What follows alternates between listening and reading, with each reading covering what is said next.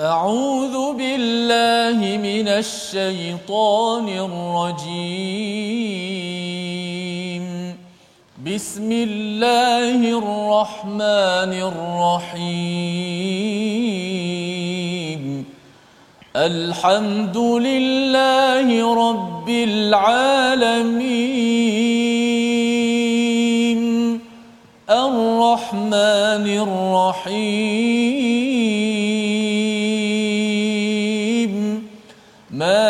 مالك يوم الدين.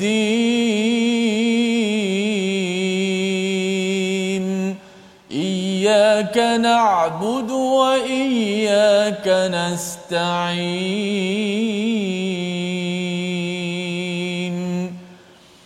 اهدنا الصراط المستقيم.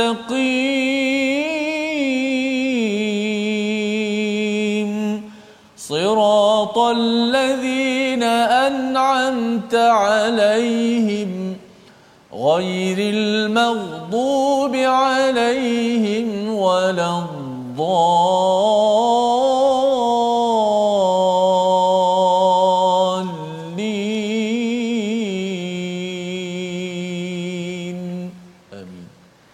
Assalamualaikum warahmatullahi wabarakatuh. Alhamdulillah wassalatu wassalamu ala Rasulillah wa ala alihi wa man wala syada la ilaha illallah syadana Muhammadan abduhu wa rasuluh. Allahumma salli ala sayidina Muhammad wa ala alihi wa sahbihi ajma'in. Amma ba'du. Apa khabar tuan-tuan dan puan yang dirahmati Allah sekalian? Kita bertemu dalam My Quran Time baca faham amal untuk sama-sama kita melihat kepada halaman akhir daripada surah Al-Hijr surah tentang batu ya tempat yang didiami oleh ashabul hijr iaitu kaum Thamud yang didakwahkan oleh Nabi Saleh alaihi salam.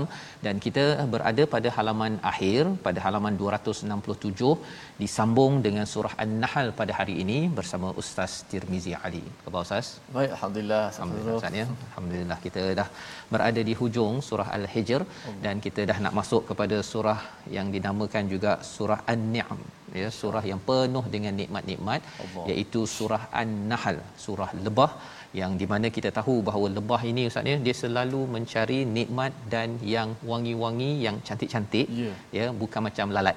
Ya lalat ni dia cari sampah benda yang baik pun dia cari sampah ya. Jadi kita tidak mahu jadi lalat ya. Tidak mahu bermata lalat tetapi mahu bermata lebah kita akan lihat pada hari hari ini. Jadi kita sama-sama mulakan majlis kita pada hari ini tuan-tuan yang berada di rumah, adik-adik yang sudah pun ya uh, ingin bersama. Walaupun mungkin hari ini PDPR ada kelas kita ingin belajar halaman 267 kita mulakan dengan doa ringkas kita subhanakala ilmalana illa ma 'allamtana innaka antal alimul hakim. Rabbi zidni ilma.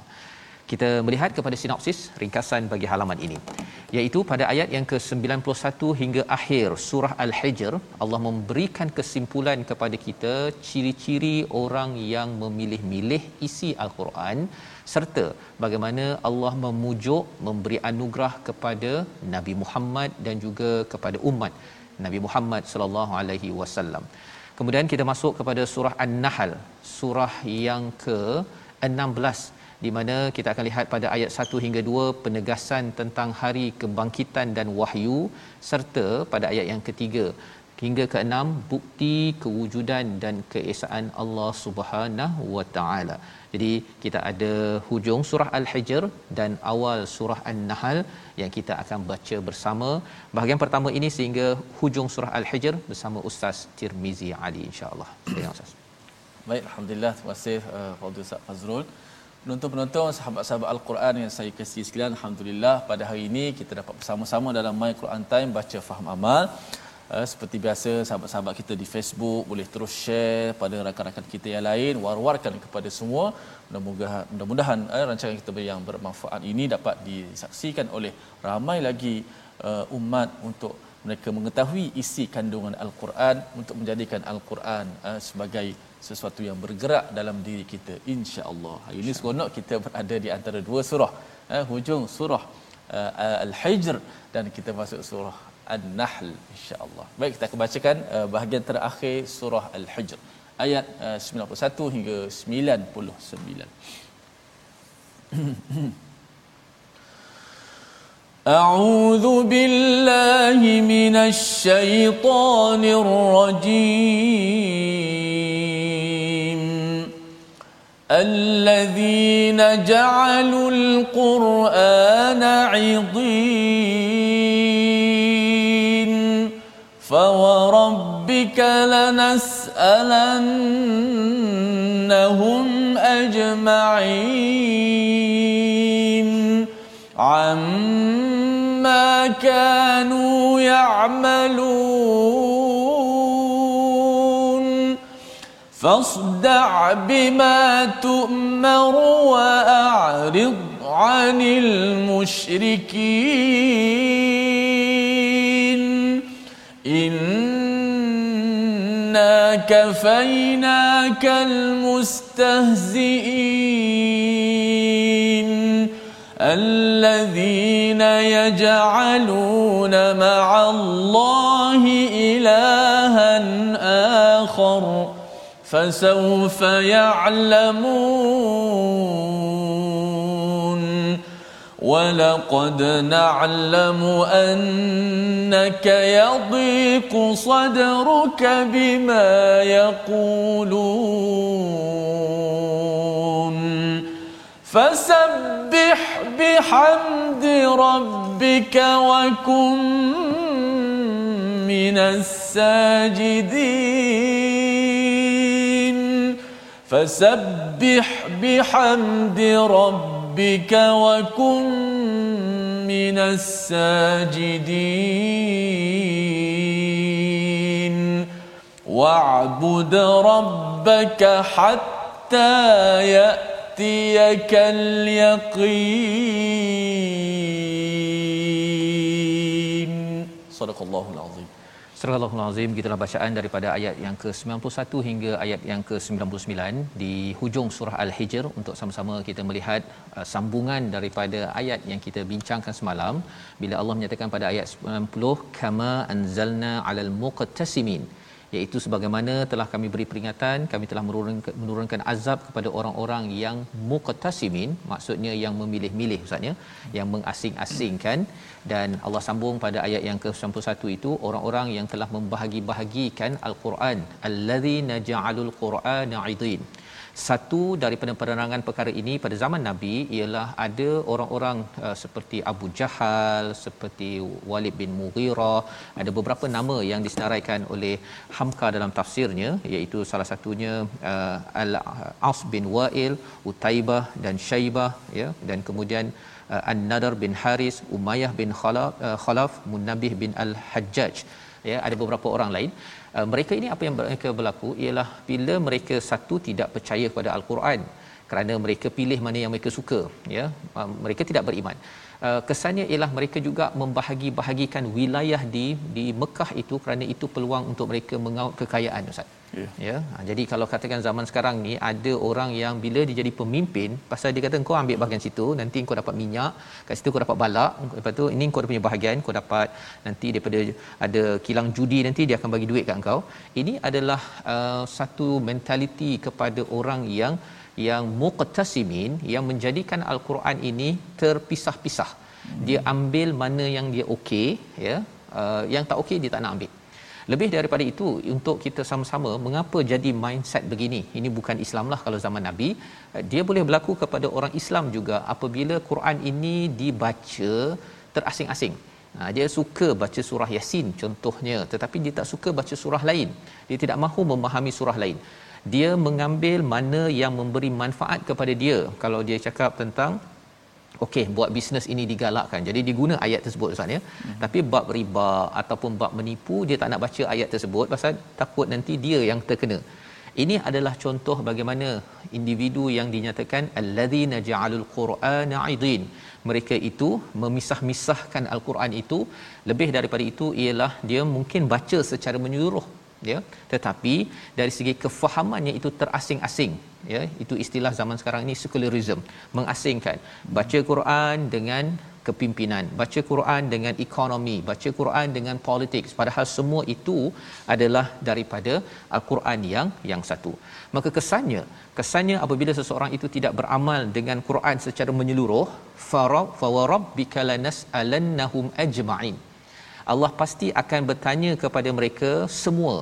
Apa yang Allah akan tanya? Bukan Allah tanya apa yang mereka ketahui apa yang mereka apa ada uh, ijazah ataupun master PhD apa sahaja yang mereka tahu.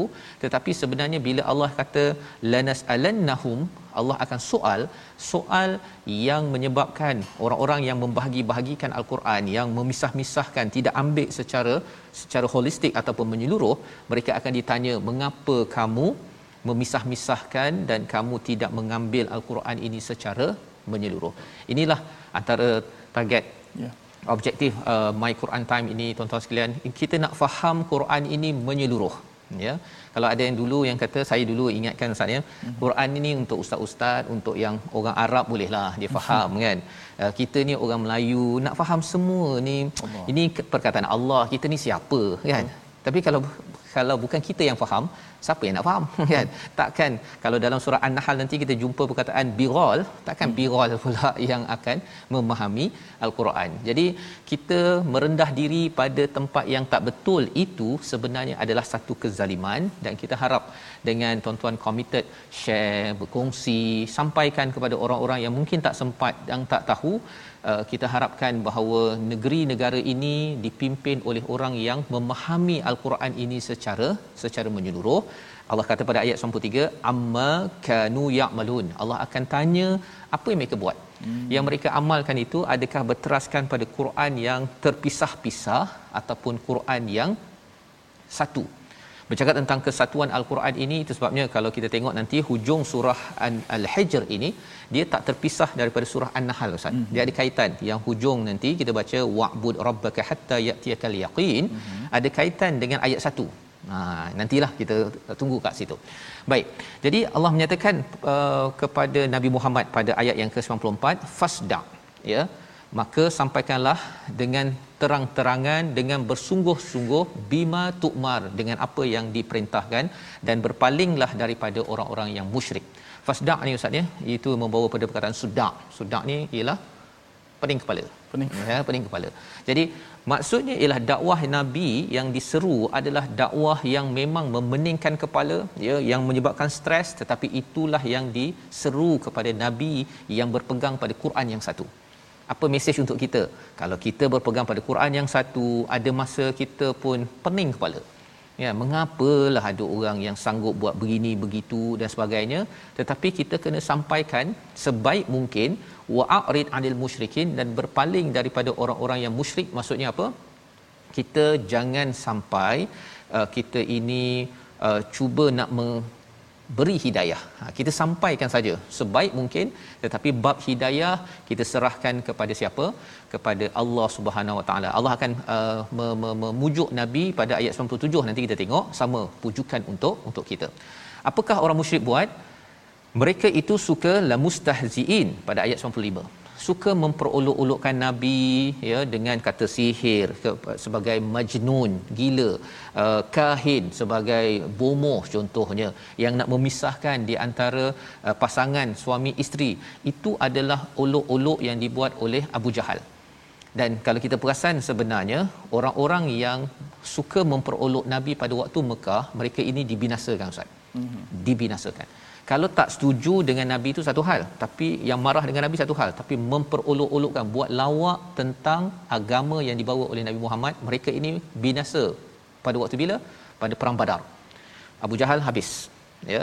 Beberapa yang memperolokkan ini habis. Pasal dalam kehidupan kalau kita tak setuju kita marah kita lawan itu biasa ya. Hmm. tetapi jangan memperolok-olokkan. Pasal memperolokkan ini dia menyebabkan seseorang itu dia dia akan mengganggu orang lain dari segi memahami kepada kebe, kebenaran.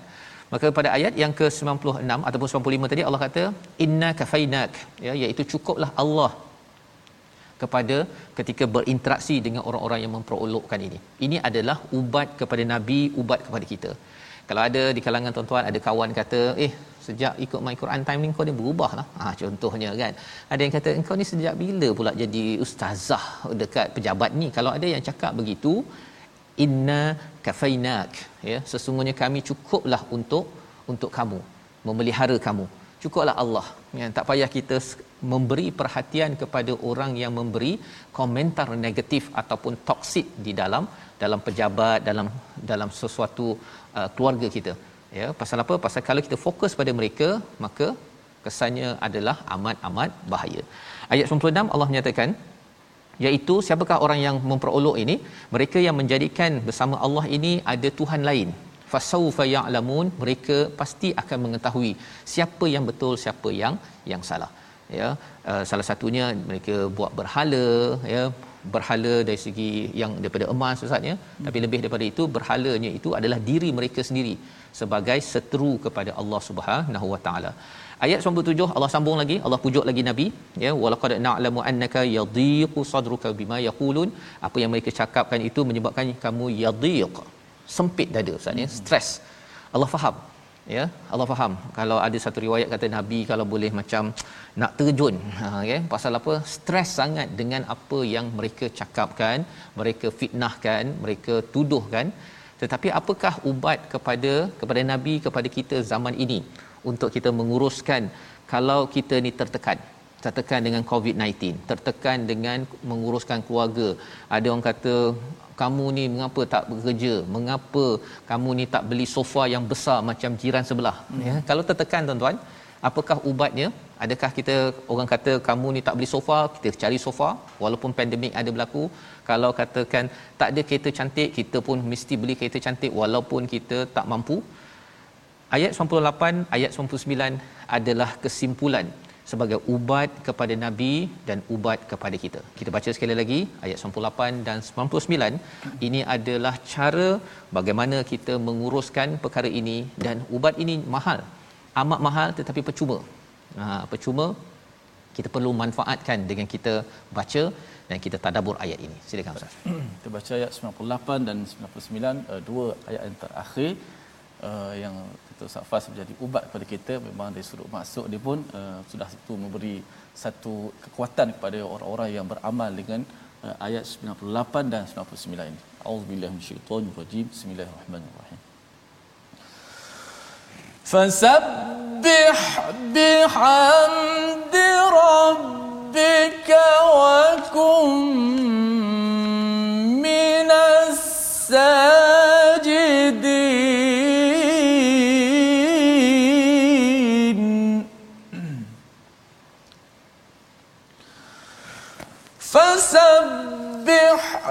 بحمد ربك وكن من الساجدين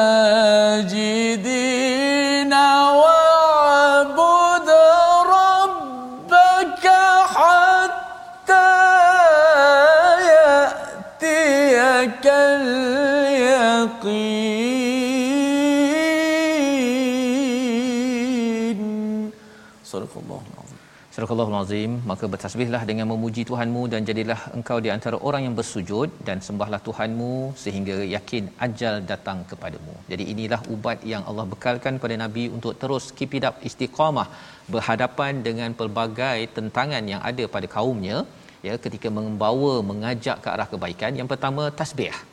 Ya, kita mensucikan Allah pasal yang tak suci siapa? Kita ya itulah yang kita baca ketika rukuk ketika sujud kita itu. Pengalaman tuan-tuan pasti ada kan bila kita stres banyak kerja dan sebagainya. Bila kita sembahyang zuhur tu kita tasbih ketika rukuk dan ketika sujud maka itu adalah adalah satu perkara yang amat menenangkan. Tasbih satu yang keduanya apa? Bihamdik iaitu kita memuji kepada Allah Subhanahu Wa Taala. Dan kemudian wakum minasajidin jadilah kamu di kalangan orang-orang yang sujud. Ini sebenarnya galakan untuk solat berjemaah ustaz ya kita tak dapat semayang di masjid di rumah ataupun di mana saja cari orang. Di RNR ke apa ke kita tarik orang untuk sembahyang berjemaah. Kalau tak dapat sangat baru kita sujud berseorangan. Mengapa? Kerana bercakap tentang kita nakkan satu environment ataupun satu keadaan yang ramai orang kembali pada Allah. Ingat Allah. Bila ingat Allah Allah ingat kita. Bila Allah ingat kita kesannya apa apa saja cabaran yang ada itu kita dapat hadapi dengan kekuatan yang dipinjamkan oleh Allah Subhanahu Wa Taala. Bila Allah asingkan fasabbih bihamdi rabbika wa kum minas sajidin sebenarnya dalam sujud kita ada tasbih. Kan subhana rabbiyal a'la dalam sujud a'la kalau dalam rukuk subhana rabbiyal azimi wa bihamdi salah satu zikir. Banyak lagi jenis zikir yang nabi ajarkan ketika rukuk dan sujud. Tapi yang biasa kita belajar yang itu ustaz kan? Yeah. dah ada dah. Tetapi bila diasingkan fasabbih bihamdi rabbika wa kum sajidin maksudnya tasbih dan tahmid ini bukan sekadar da- dalam dalam sujud. Di luar sujud pun kita banyakkan tasbih lepas solat contohnya. Kita banyakkan memuji Allah alhamdulillah kan? Ketika kita bercakap dengan kawan alhamdulillah. Walaupun mungkin mungkin ada ujian-ujian yang melanda kita tertekan dengan seseorang itu adalah ubat ya itu adalah ubat kepada nabi sehingga kan nabi masih kuat sampai umur 63 tahun dipanggil Allah masih lagi mengajak manusia kepada kebaikan. Itu yang kita inginkan. Dan Allah kata pada ayat 99 sebagai penutup surah al-hijr ya wa'bud rabbaka hatta ya'tiyakal yaqin. Iaitu beribadahlah terus menerus kepada Tuhanmu sampai kepada al-yaqin iaitu kematian. Ya sampai kematian pasal sebenarnya kata Umar Abdul Aziz dia kata aku tidak pernah melihat lagi keyakinan lebih menyerupai keraguan berbanding keyakinan manusia kepada kematian. Kemudian setelah itu mereka tidak bersedia untuk menghadapinya. Bermaksud mereka yang berada dalam keadaan ragu-ragu. Maksudnya apa? Ialah bila orang meninggal Ustaz ya kita dah confirm dah. That's it. Kan? Dengan berita-berita kepergian rakan ahli keluarga kita kita tahu bahawa saya kena buat betul-betul. Membawa pada perkataan pilihan kita pada hari ini iaitu adha ataupun adada yang maksudnya menggigit dan memisah-misahkan sekali saja yang disebut di dalam al-Quran menceritakan bahawa perkara ini adalah satu sifat yang amat-amat uh, keji yang perlu dihindari kerana ia mengundang azab daripada Allah Subhanahu Wa Taala sebagaimana Allah nyatakan pada ayat 92 93 surah Al-Hijr. Jadi inilah panduan kita bersama daripada surah Al-Hijr, surah yang menceritakan tentang perlindungan Allah adalah kepada mereka yang berlindung di bawah wahyu bukan di bawah batu. Kembali semula dalam Baik Quran Time baca faham amal insya-Allah. Sekali.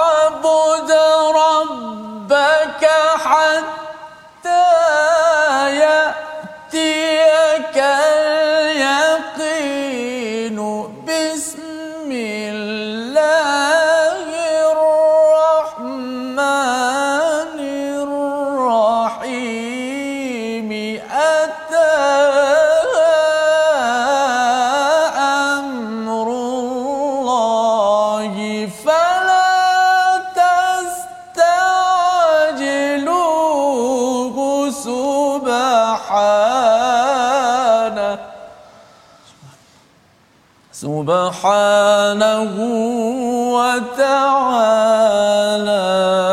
عما يشركون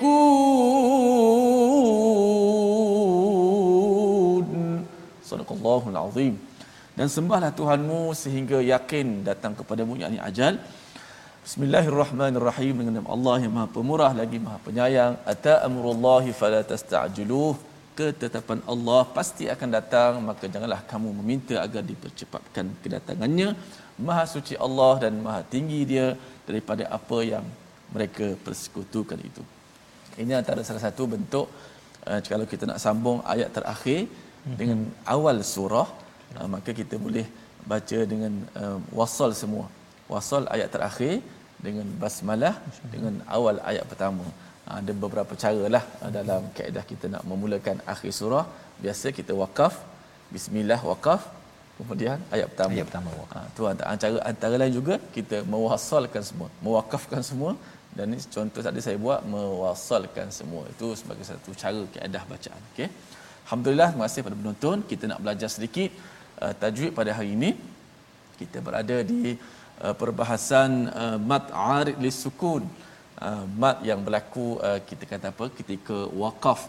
Uh, ada huruf mat bertemu selepas itu huruf mati. Yang mana mati itu mati disebut mati yang mendatang. Kerana kita nak wakafkan. Kita tengok slide kita dah faham apa tu ma'arif sukun yang dibaca dengan 2 4 6 harakat. Hari ini kita lihat kesalahan yang boleh berlaku pada mad arid lisukun itu mengurangkan kadar harakat pada wajah. Dua harakat. Paling pendek dua harakat uh, jangan kita baca uh, wa'bud rabbaka hatta ya'tiyakal yakin.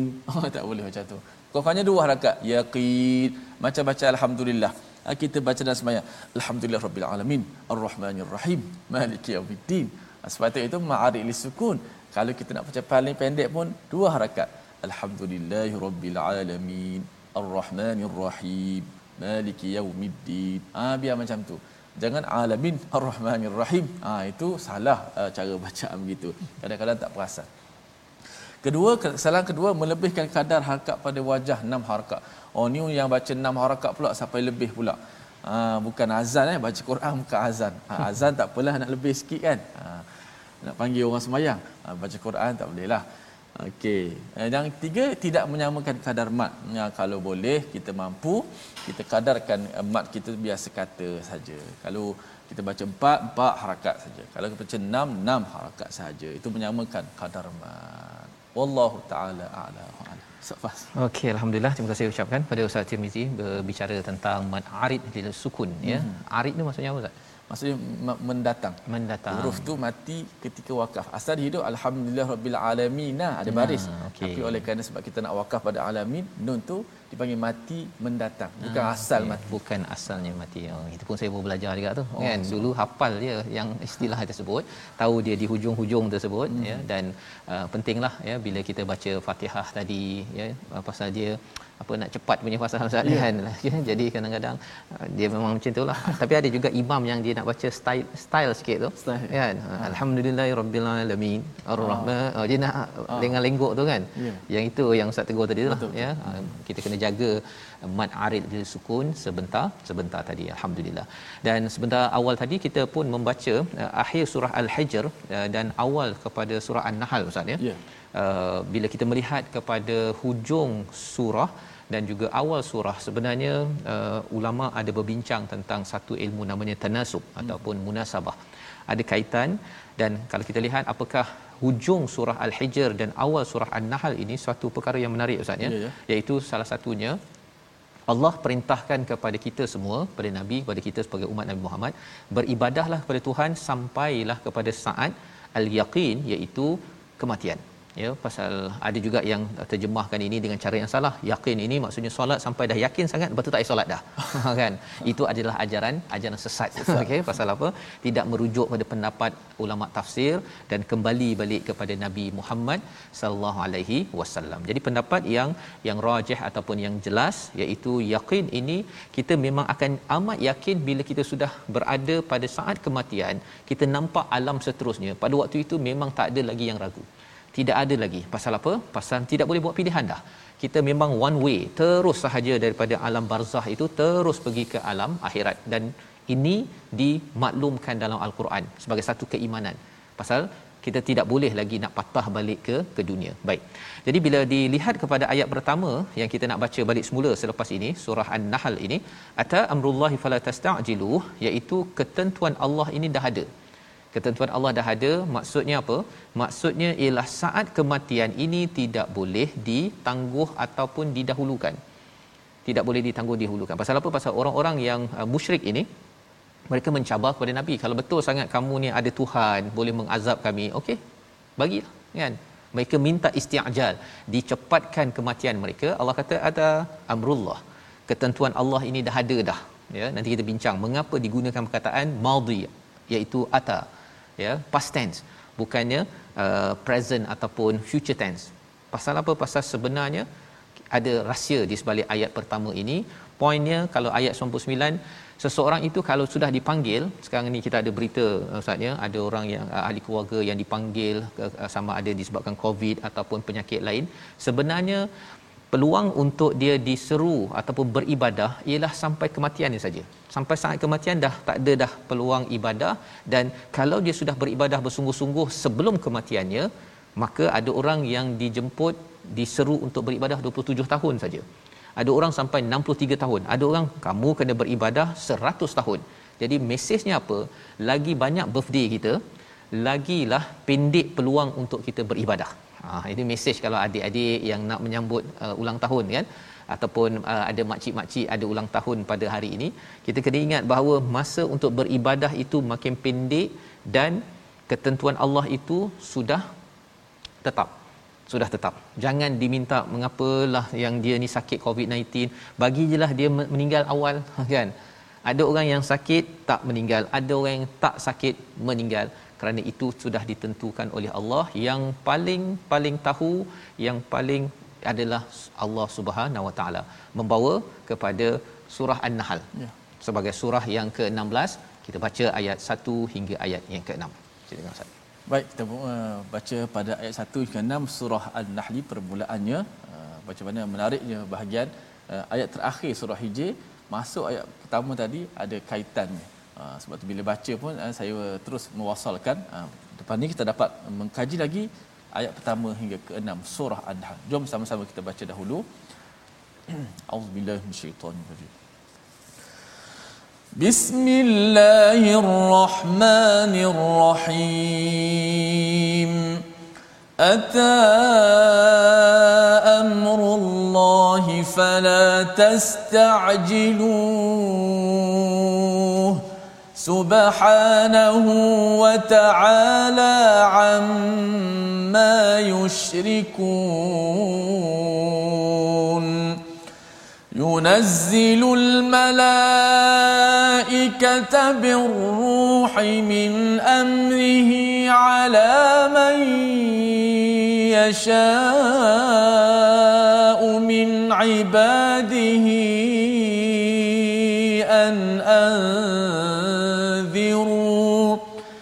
أن أنذروا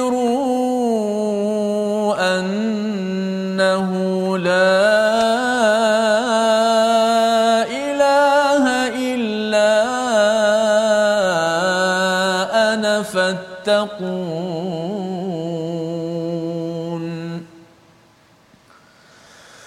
خلق السماوات والأرض بالحق.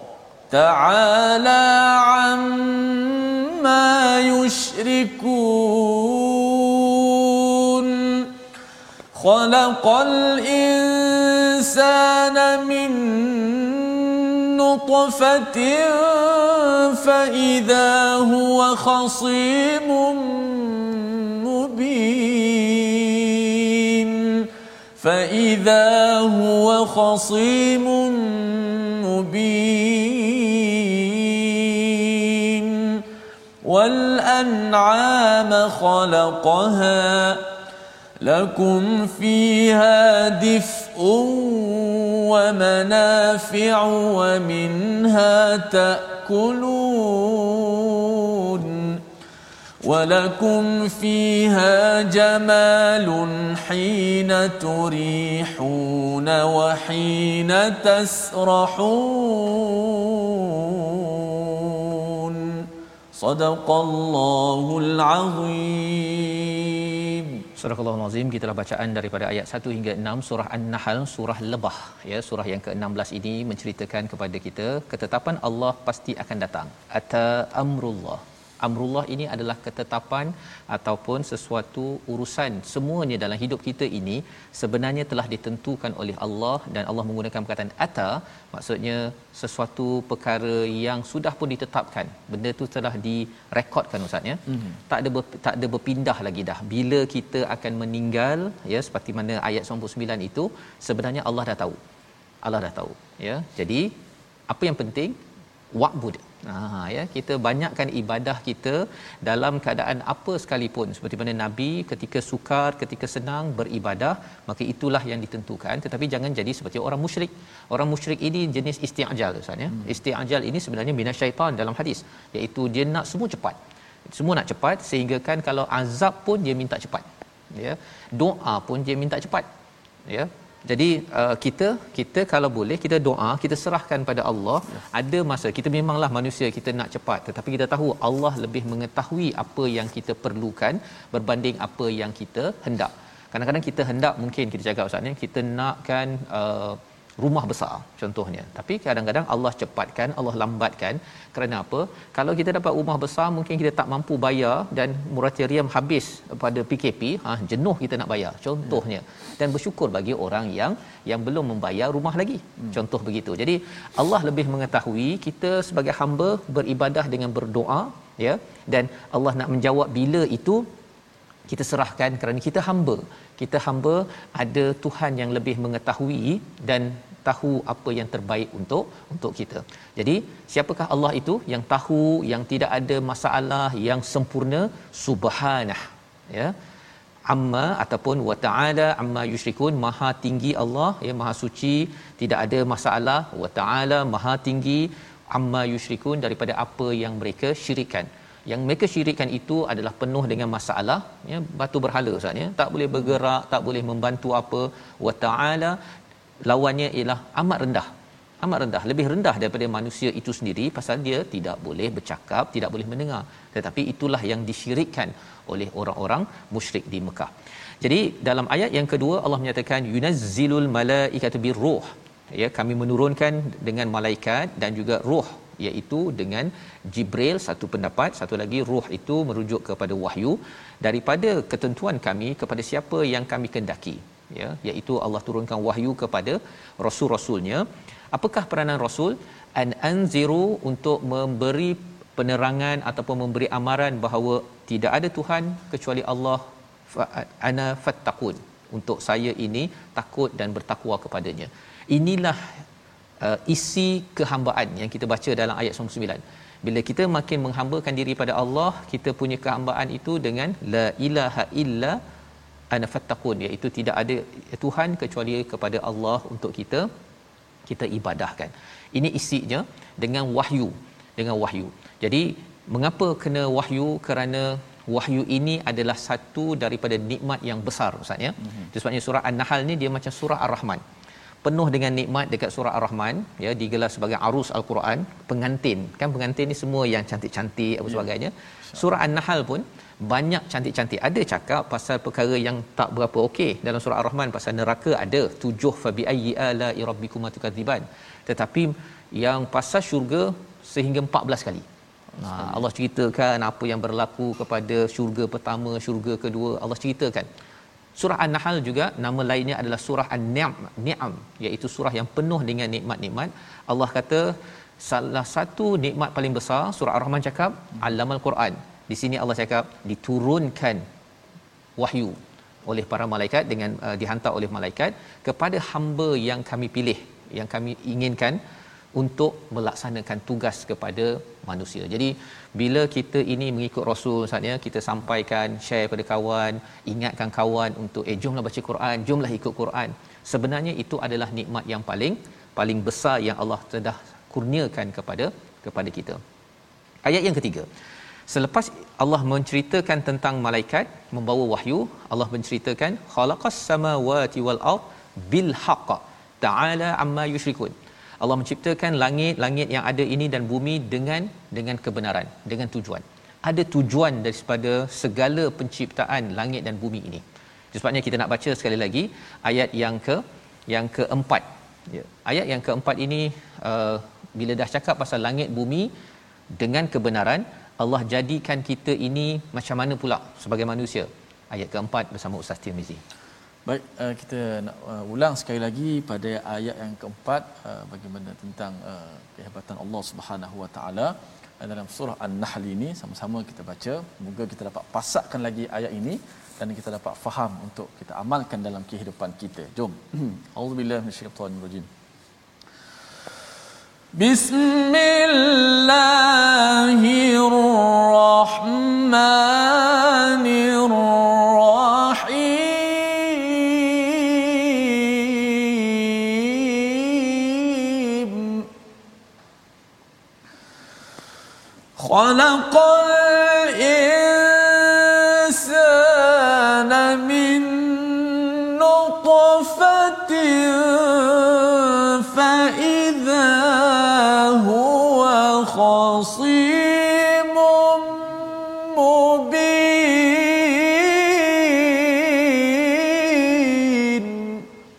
sadaqallahul azim Dialah yang menciptakan manusia daripada air mani namun ternyata manusia menjadi pembantah yang nyata.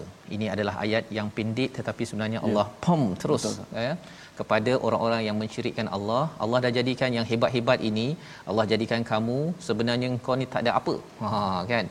Banding dengan si an'am. Ha, ayat yang kelima itu an'am itu Allah jadikan ada manfaat kehangatan ada boleh buat jadi baju ya kambing biri-biri dia punya bulunya ada manfaat yang lain boleh kamu makan. Kemudian cantik pada ayat yang keenam kamu ni apa sebenarnya? Wah lebih kurang begitu. Mesej yang Allah bawakan di sini untuk menemplak kepada mereka yang dapat manfaat daripada segala ciptaan Allah dapat langit Allah dapat biri-biri yang Allah ciptakan. Lepas itu mereka membantah kepada Allah padahal mereka daripada air yang hina. Ini adalah satu peringatan kejutan awal daripada surah An-Nahl. Dan selepas ini Allah akan ceritakan nikmat demi nikmat demi nikmat demi nikmat bermula dengan wahyu paling tinggi. Allah bawakan ini agar janganlah bantah pada Allah taatlah pada Allah tauhidlah kepada Allah bacalah Quran. Jangan degil sangat jangan degil nak solat dan sebagainya. Kerana kamu itu hina sebenar-benarnya mulia bila Allah muliakan dengan kembali kepada wahyu Allah. Ini membawa kita kepada resolusi kita pada hari ini kita saksikan.